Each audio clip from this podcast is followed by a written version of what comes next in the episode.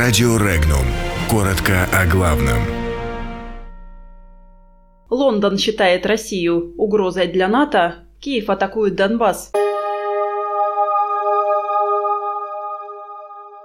Евросоюз хочет лишить «Северный поток-2» половины мощности.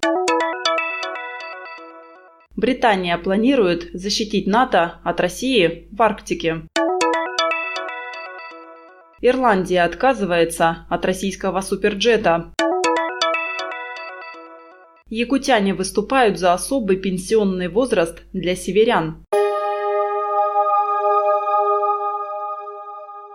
Проект «Северный поток-2» после введения в эксплуатацию рискует остаться полупустым. Половины мощности газопровод может лишиться из-за новой поправки к газовой директиве Евросоюза. На практике новые нормы означают, что у газопровода должен быть независимый от «Газпрома» оператор с доступом третьих лиц к мощностям. Однако осуществить это невозможно, поскольку газ в российский конец трубы может подать только «Газпром».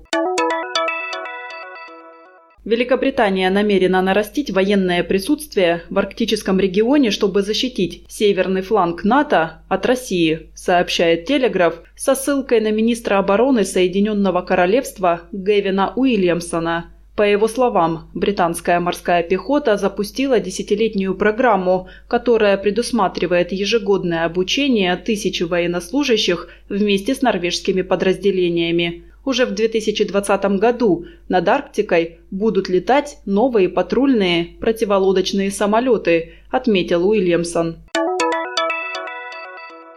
Три взрыва произошло в центре Донецка. Два из них прогремели рядом с гостиницей, где живут представители мониторинговой миссии ОБСЕ. По предварительным данным, в результате взрывов никто не пострадал. По имеющейся информации, причиной взрывов стала атака украинских беспилотников.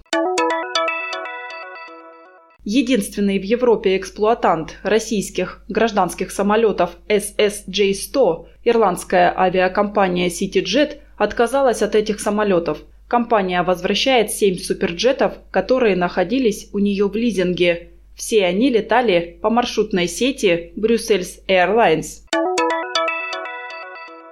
Жители Якутии требуют вернуться к прежнему возрасту выхода на пенсию для жителей северных территорий. В республике собрано почти 66,5 тысяч подписей за то, чтобы эти изменения были осуществлены. Подписные листы уже направлены в Дальневосточную ассоциацию профсоюзных объединений. Сопровождать их будут соответствующие письма в адрес депутатов Госдумы и членов Совета Федерации от Якутии с призывом поддержать данную инициативу.